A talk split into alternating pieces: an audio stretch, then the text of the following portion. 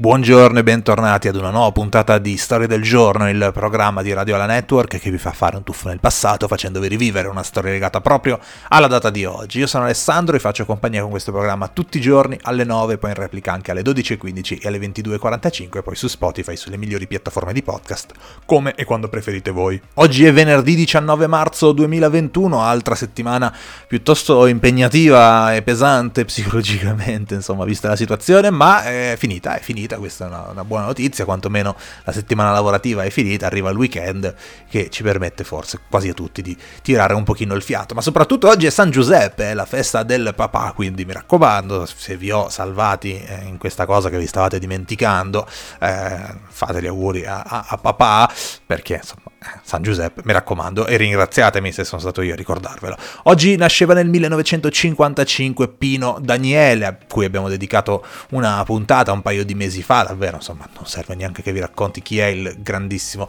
uh, Pino Daniele, una delle voci più, più, belle che abbiamo avuto in Italia. Compie 45 anni Alessandro Nesta, tre scudetti, tre Coppa Italia, due Champions League e un mondiale tra le tante cose che ha vinto, mentre compie 84 anni Carlo Mazzone, allenatore, insomma, storico. Uh, che, ricordiamo insomma per il suo carattere un po', un po', così, un po' particolare. Particolare ha vinto una Coppa Intertoto con il Bologna nel 1998, ma più che il suo palmarès parla per lui, insomma la sua figura, la sua eh, immagine. Compie 78 anni Mario Monti, senatore a vita ed ex presidente del Consiglio italiano, compie 64 anni il comico Claudio eh, Bisio, tra parentesi, apro chiudo parentesi, consiglio, tutta colpa di Freud, la serie su Amazon Prime, carina, non male, con Claudio Bisio, se volete qualcosa di leggero in questi tempi un pochino pesanti, compie 74 anni Glenn Close, 3 Golden Globe e 3 Emmy per lei, eh, niente male come palmarès, ma la puntata di oggi la dedichiamo ad un altro attore, un grandissimo eh, attore, uno di quelli che davvero ha fatto la storia di Hollywood perché compie 66 anni,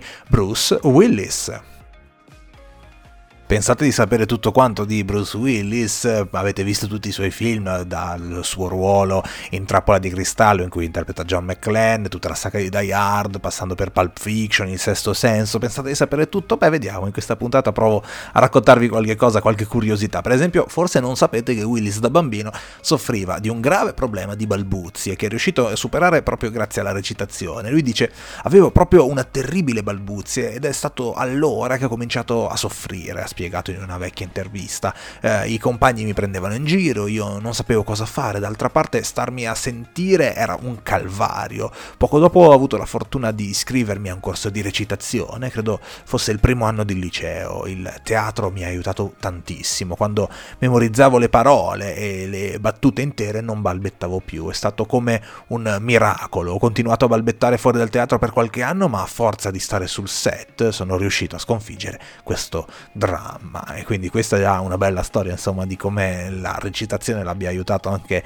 eh, nella vita. Lui appassionato di musica blues soul e rock and roll ah, negli anni 80 era così popolare eh, che la sua rivisitazione di Respect Yourself vecchio brano degli Staple Singers è entrata nella top 5 pensate delle canzoni più ascoltate negli USA in quel periodo. Quindi non solo un grandissimo attore ma anche a quanto pare un buon cantante. Bruce Willis ha sempre espresso con fermezza anche le sue idee politiche, per esempio nel 2006 ha dichiarato che gli Stati Uniti avrebbero dovuto invadere la Colombia per annientare il narcotraffico, posizione un pochino, eh, diciamo così, estrema, però eh, comunque il suo nome tra l'altro insieme a quello di altri personaggi di Hollywood è comparso in una dichiarazione sul Los Angeles Times nell'agosto del 2006 dove venivano condannati gli atti di terrorismo di Hezbollah e Hamas a danno di vittime civili in Israele e in Libano, ma nonostante la sua eh, fama da action star muscolare, l'attore ha rivelato di essere anche una persona dalla lacrima facile, pensate un po', non necessariamente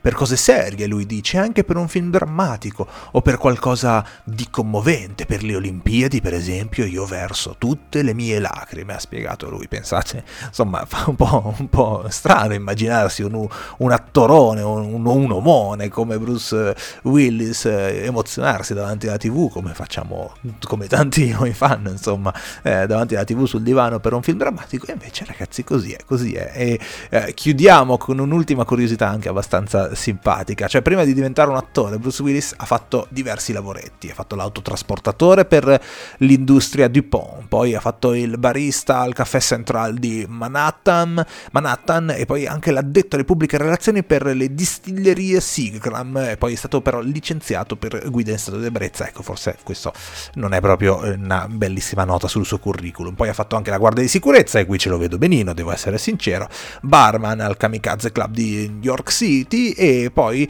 lì ha conosciuto tra l'altro l'attrice Linda Fiorentino con la quale andrà a vivere, insomma una carriera davvero eh, molto molto variegata quella di Bruce Willis che però per noi rimane sempre l'eroe di Die Hard.